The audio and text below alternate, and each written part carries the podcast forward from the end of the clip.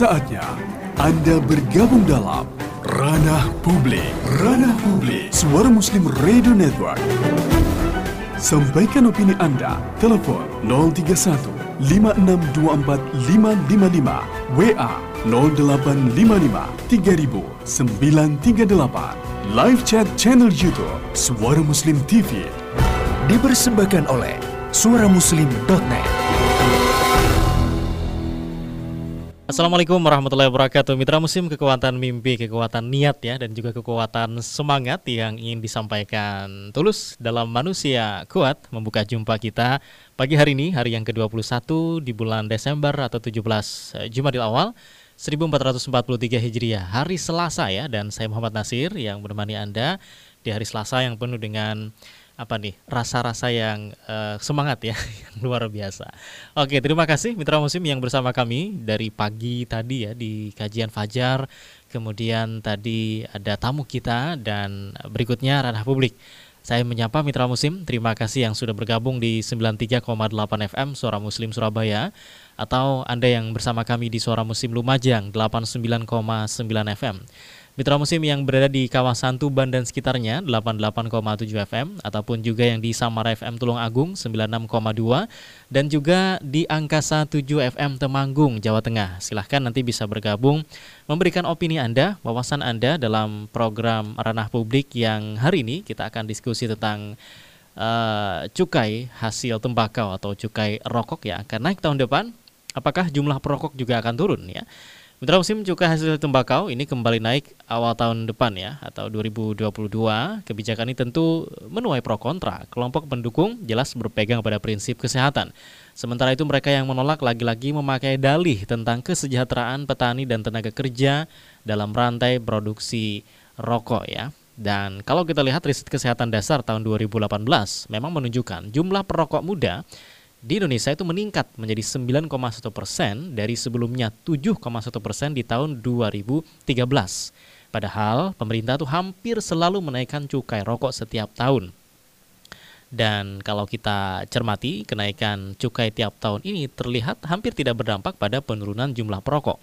Bahkan ada riset di Indonesia ini kecenderungan merokok di rumah ya meningkat di beberapa kelompok akibat kebijakan PSBB saat pandemi. Karena orang mungkin di rumah kerja di rumah akhirnya ngerokoknya pun juga di rumah. Nah biasanya mungkin ngerokok di tempat kerja atau di luar ya.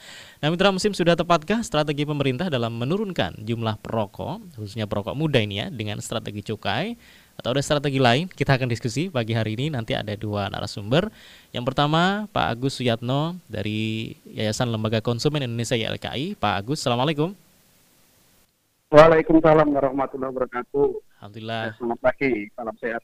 Pagi dan ya semoga sehat ya. ya apalagi kita diskusi masalah amin, amin, ya, cukai hasil tembakau ini kabar baik ya Pak Agus saat ini. Mm -hmm. Oke, kalau lihat uh, beritanya tentang akan kenaikan cukai hasil tembakau, cukai rokok ini di ya. tahun depan ini kabar baik atau tidak bagi konsumen Pak Agus melihatnya?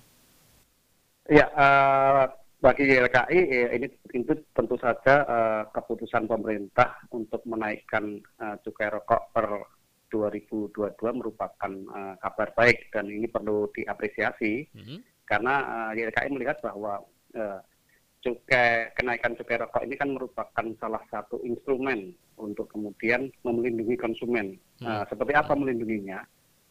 Di uh, sudut pandang YLKI adalah uh, ketika konsumen itu bisa terlepas atau terbebas dari uh, zat adiktif uh, zat nikotin, ini merupakan hmm. uh, suatu perlindungan yang yang menyeluruh untuk kesehatan konsumen. Jadi uh, perlindungan bagi uh, konsumen terhadap rokok bukan kemudian uh, mendorong untuk merokok dan uh, melindungi dengan rokok-rokok tersebut, tapi tidak, tetapi bahwa bagaimana kemudian konsumen, terutama konsumen uh, muda, generasi muda, jangan sampai terjerat pada uh, zat adiktif yang ada dalam rokok. Hmm. Dan itu kan seperti banyak uh, jurnal kesehatan sudah menyebutkan uh, dampak buruk dari efek uh, merokok sudah sangat banyak disebutkan, hmm. uh, sehingga inilah yang perlu disampaikan dan diedukasi kepada konsumen oleh ILKI bahwa ya jangan sampai untuk yang muda uh, terjerat pada zat adiktif. Sementara untuk yang sudah terlanjur, hmm. ya ini uh, perlindungannya adalah bagaimana untuk mengurangi dan bisa berhenti. Nah, hmm. ini ini yang selalu diupayakan oleh YLKI. Jadi uh, kalau pertanyaannya kemudian apakah ini merupakan kabar baik untuk perlindungan konsumen? Ya. Jawabannya iya. Hmm. Ini uh, merupakan kabar baik meskipun tentu saja sebetulnya uh, kalau kita bicara tentang cukai ini tidak bisa berdiri sendiri tapi juga harus ada instrumen lain yang itu menjadi uh, perlindungan bagi konsumen. Hmm. Itu Mas Nasir. Baik, instrumen apa kemudian yang menjadi uh, bagian lainnya tadi untuk perlindungan konsumen dalam hal ini pada bahaya rokok itu Pak Agus? Ya, uh, selain cukai, tentu saja uh, untuk uh, bahaya rokok pertama adalah uh, pelarangan iklan. Ya, okay. Kita ketahui bahwa hampir uh, 100% dari 98% uh, hmm. generasi muda itu terpapar oleh iklan rokok, baik itu di uh, media luar ruang, di hmm. baliho, di spanduk, macam-macam, kemudian di media yeah. elektronik seperti televisi, kemudian juga di media online. Jadi ketika sekarang banyak anak muda yang uh, hampir semuanya memegang gadget dan ketika akan uh, membu membuka kanal berita ataupun membuka media sosial mereka terpapar oleh uh, iklan rokok. Jadi hal tersebut yang kemudian menjadi uh, stimulus bagi uh, remaja untuk uh, mencoba karena apa iklan di iklan-iklan uh, yang ditayangkan uh, oleh industri rokok itu iklan yang memang dia sugestif yeah. artinya iklan tersebut uh, mendorong atau memacu hmm. uh, yang melihat untuk kemudian mencoba kita tahu persis bahwa uh, iklan yang iklan yang ditampilkan oleh industri rokok itu berkebalikan dengan realita hmm maaf Yeah. Jadi begini, kalau kita misalkan melihat visualisasi iklan uh, di televisi, ketika mengiklankan rokok, kemudian uh, gambarannya atau visualisasinya kan merupakan keren, yeah. kemudian uh, sehat, mm -hmm. uh, gentleman, gitu ya. ya kawan seperti itu. Sementara okay, okay. Uh, ini kan menjadi berkebalikan. Ini kan apa? Bukan hanya hiperbolik, tetapi juga uh, sudah uh, apa uh, penyesapan bagi konsumen -hmm. karena Nah, ketika kita merokok bukan kesehatan yang kita dapatkan, jadi ini yang yang menjadi uh, keprihatinan LKI. Hmm. Itu yang pertama, yang utama yeah. KPR. Kemudian yang kedua, uh, tentu saja peringatan kesehatan bergambar. Hmm. Peringatan kesehatan kesehatan bergambar di Indonesia memang sudah ada, tetapi uh, luasannya kecil, jadi 40 persen. Sementara kalau kita berkaca ke negara lain, hmm. itu sudah 70 persen ke atas. Bahkan ada yang uh, benar-benar tidak ada uh, brandnya, tetapi hmm. uh, semua semua berbentuk peringatan kesehatan bergambar. Loh, jadi nah, isinya bentuk yang uh, orang sakit itu ya, full ya, covernya, ya, ya, jadi hanya hanya menyantumkan kecil di apa di sisi samping uh, untuk untuk brandnya dan itu sama. Uh-huh. Bahkan ada yang uh, di Australia itu sudah uh, uh, polos. Gak ada mereknya. Jadi mereka, ya, jadi apa uh, di di Selandia Baru dan di Australia itu. Hmm.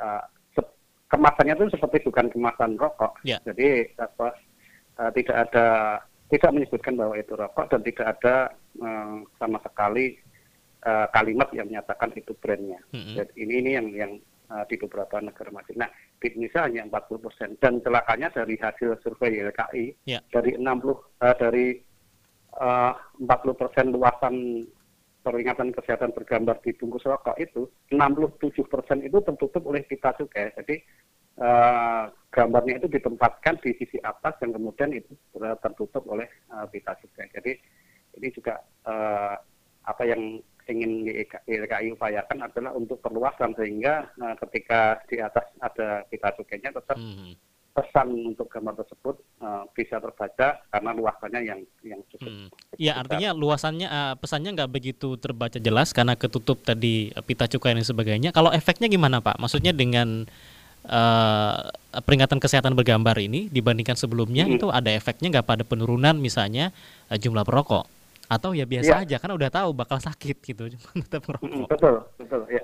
Jadi uh, ini hampir mirip dengan tadi yang di, di, di awal, uh, hmm. apakah cukai itu akan menurunkan uh, prevalensi perokok? Jadi sama pertanyaannya, apakah kemudian peringatan kesehatan bergambar akan menurunkan uh, prevalensi merokok? Yeah. Jawabannya iya, ketika hmm. itu kemudian diikuti oleh instrumen yang lain.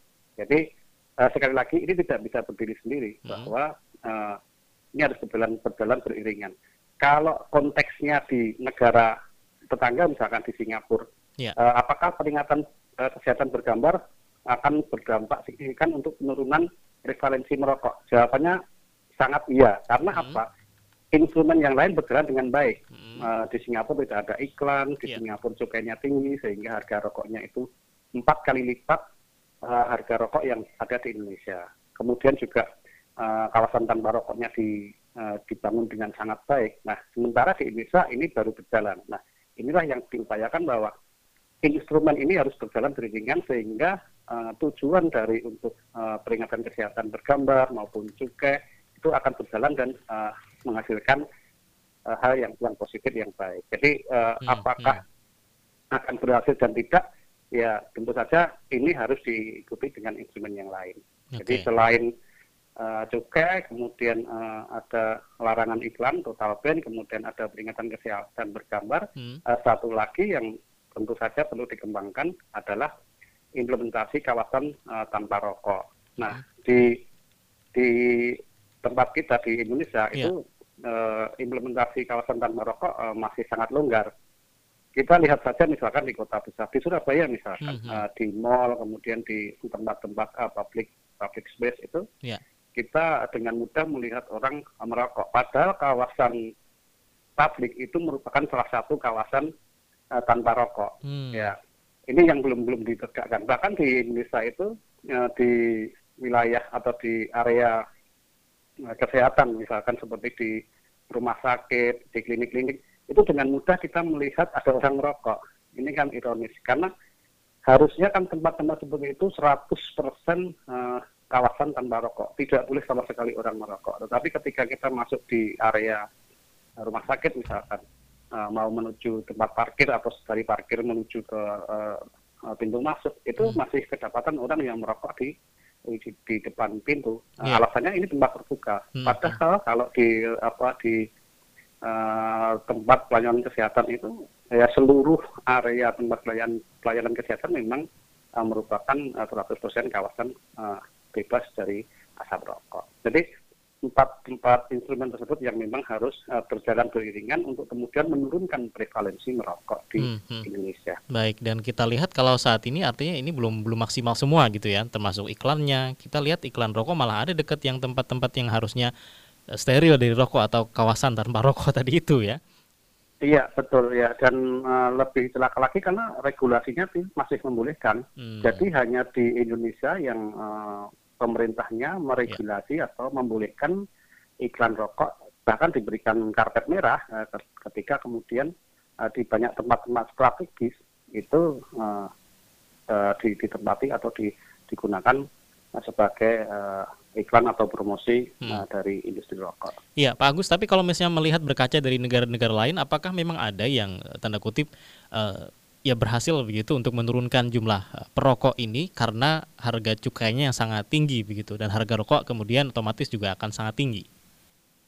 Ya, eh, kita melihat di negara tetangga saja, di Singapura, eh, Hmm. di Thailand, kemudian di Brunei itu penurunan prevalensi merokoknya sangat sangat baik, sangat bagus karena ya harga rokoknya sangat tinggi.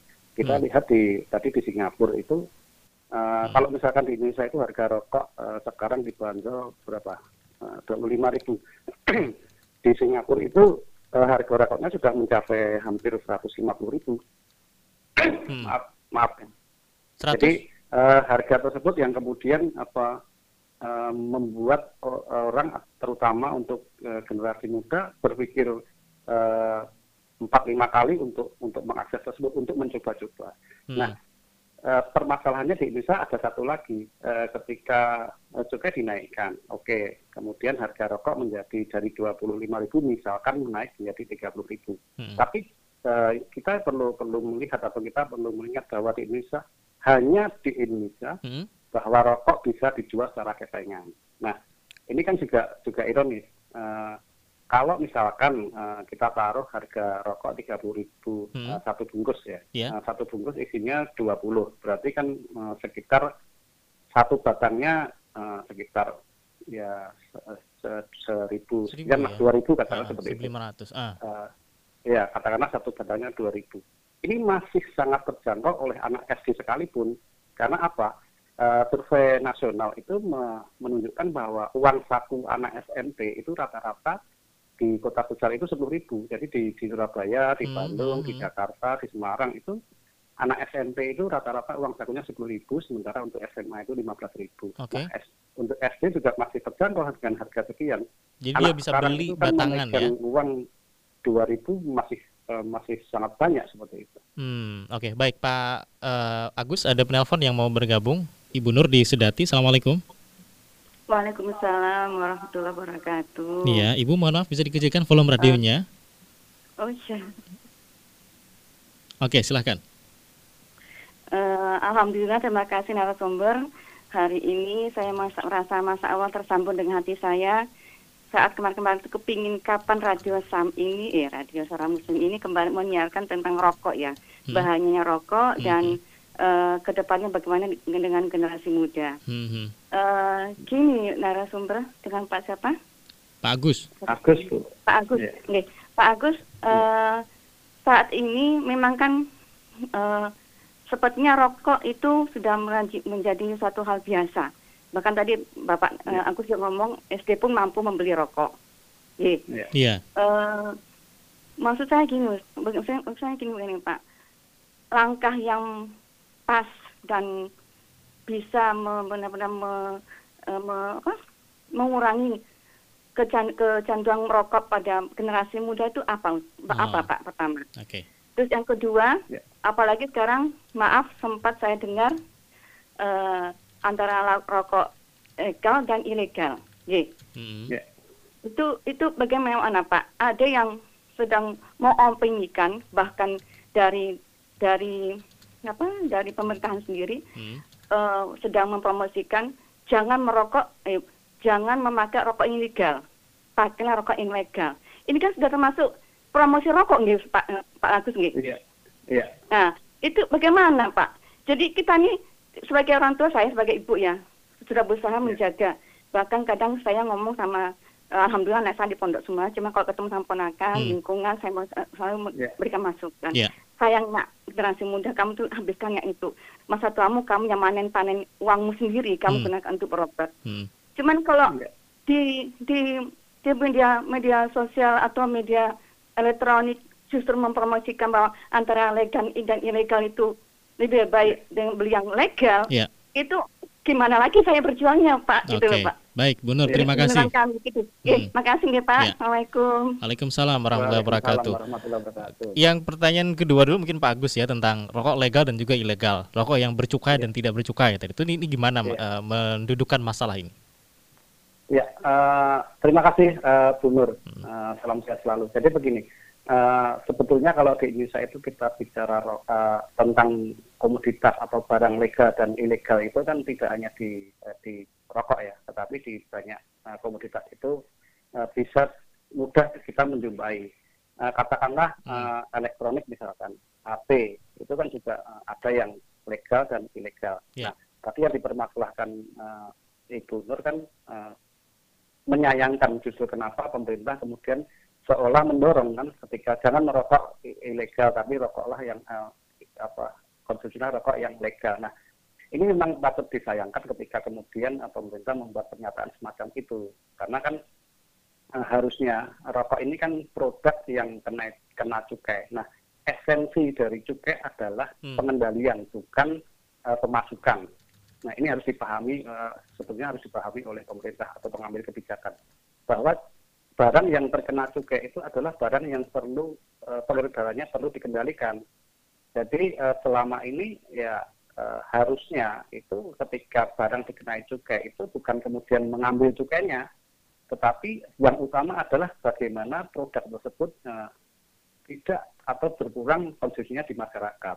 Nah, Hmm. ketika kemudian malah me- mengiklankan eh, gunakanlah yang legal, ini kan artinya kan apa hanya tentang hitam putih legal dan ilegal, pendapatan dan non pendapatan Ya. kan seperti itu. Jadi Hmm. ini yang menjadi apa, keprihatinan keprihatinan juga di, eh, di Indonesia ini kan apa, produk produk rokok itu masih produk yang boleh, masih produk yang eh, diakui oleh negara.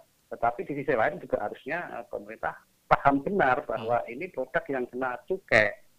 Satu lagi saya contohkan misalkan produk yang kena cukai adalah minol, minuman beralkohol. minuman beralkohol itu kena cukai dan apa yang terjadi di lapangan, mereka tidak boleh beriklan, mereka tidak dijual secara bebas di minimarket, mereka juga tidak dijual secara ketengan. Nah, Hmm. ini ini yang juga harusnya diterapkan juga di uh, produk uh, berupa uh, rokok. Jadi Jadi kalau misalnya pemerintah mau adil harus eh, menyamakan produk-produk yang kena cukai ini eh, sebagaimana produk kena cukai yang lainnya begitu Pak ya. betul karena esensinya itu, ini untuk pengendalian, cukai itu untuk pengendalian, fintech pajak dosa. Hmm. Jadi barang yang berdosa yang beredar di masyarakat yang harusnya ya, itu dikendalikan. Caranya mengendalikan apa? Ya tidak dijual secara bebas, tidak diiklankan, Iya, iya. kemudian juga diberikan tempat-tempat uh, yang tertentu Ya. untuk untuk jangan sampai uh, dengan bebas orang mengkonsumsi barang tersebut. Oke, Pak Agus sebenarnya cukai dari ha- eh, hasil tembakau dan juga cukai-cukai yang lain itu digunakan pemerintah untuk apa kemudian? Ya, uh, namanya dana bagi hasil cukai hasil tembakau. Jadi begini, uh, ketika masuk ke pemerintah itu sebetulnya kan didistribusikan lagi kepada pemerintah daerah untuk uh, uh, rehabilitasi seperti uh, esensinya seperti itu. Jadi Hmm. ketika dana bagi hasil cukai hasil tembakau tersebut dikembalikan ke pemerintah daerah, Ya. itu kemudian pemerintah daerah bisa uh, mendirikan uh, UBM, unit berhenti merokok. Nah ini, ini juga nyambung dari pertanyaan Bu Nur tadi. Yang pertama di tadi ya. setiap da- ya di setiap daerah itu uh, sebetulnya punya apa? Punya uh, kewajiban untuk uh, menyediakan unit unit berhenti merokok di uh, rumah sakit milik pemerintah. Hmm. Jadi uh, seperti puskesmas, kemudian rumah sakit RSUD itu Iya. uh, harus ada uh, layanan untuk mereka yang Yang ingin uh, berhenti merokok. merokok dan kemudian ingin terlepas dari uh, upaya uh, kecanduan tersebut. Nah, Oke, ini harus oke. disediakan atau difasilitasi oleh pemerintah. Hmm. Dananya kan dananya dari mana? Ya dari tadi dari uh, DPHCHT, dana Ya. bagi hasil juga hasil tembakau. Oh. Itu Pak. Oke, jadi dana bagi hasilnya tuh disalurkan lagi kembali ke situ. Jadi agak eh gimana ini mikirnya? Ya untuk menanggulangi. Jadi Menanggulangi. uh, Jadi cukai untuk menanggulangi supaya orang tidak merokok. Itu namanya pengendalian. jadi cukai tembakau yang dinaikkan eh, setiap tahunnya ini kemudian digunakan untuk pengendalian atau eh, tadi eh, klinik ataupun juga salah tempat-tempat satunya salah ya, satunya salah ya. satunya adalah uh, adanya UBN, unit Hmm. uh, berhenti merokok. Oke. Ya, kalau misalnya langkah-langkah untuk mengurang, mengurangi kecanduan itu apakah juga ditangani oleh YLKI? Uh, YLKI bekerja sama dengan uh, jaringan. Jadi uh, untuk langkah-langkah uh, bagi yang mereka yang sudah kecanduan, beberapa kali YLKI juga melakukan uh, klinik uh, secara umum. Jadi di tempat-tempat umum kita menyediakan, kita me- kita me- mendatangkan terapis untuk uh, apa menyediakan siapa yang ingin uh, berhenti merokok kita akan melakukan terapi tersebut. Jadi Iya. ada ada terapinya. Oh, Tetapi oke. tentu saja ini uh, yang utama adalah niat dari seseorang tersebut. Hmm. Ketika uh, sudah diterapi tetapi niatnya masih akan kembali ya itu akan susah karena uh, nikotin itu kan sangat adiktif yang itu uh, susah sekali untuk uh, di- disembuhkan ketika tidak ada kemauan yang kuat dari orang tersebut. Hmm, baik. Oke, Pak eh, Bu Nur Tridisedati terima kasih. Pak Agus juga terima kasih sudah berbagi pagi Iya. hari ini kita satu sesi. Berikutnya sesi yang lain kita akan eh, berbagi dengan Ibu Nina dari Komnas Pengendalian Tembakau. Pak Agus semoga sehat dan lancar acaranya hari ini. Terima kasih. Iya. Assalamualaikum. Waalaikumsalam warahmatullahi wabarakatuh. Salam sehat semuanya. Salam sehat dan demikian mitra musim narasumber pertama kita Pak Agus Suyatno pengurus Yayasan Lembaga Konsumen Indonesia tentang cukai yang naik apakah jumlah perokok juga akan turun. Kita akan lanjutkan di sesi berikutnya dengan narasumber yang eh, berikutnya. Ranah publik. Ranah publik.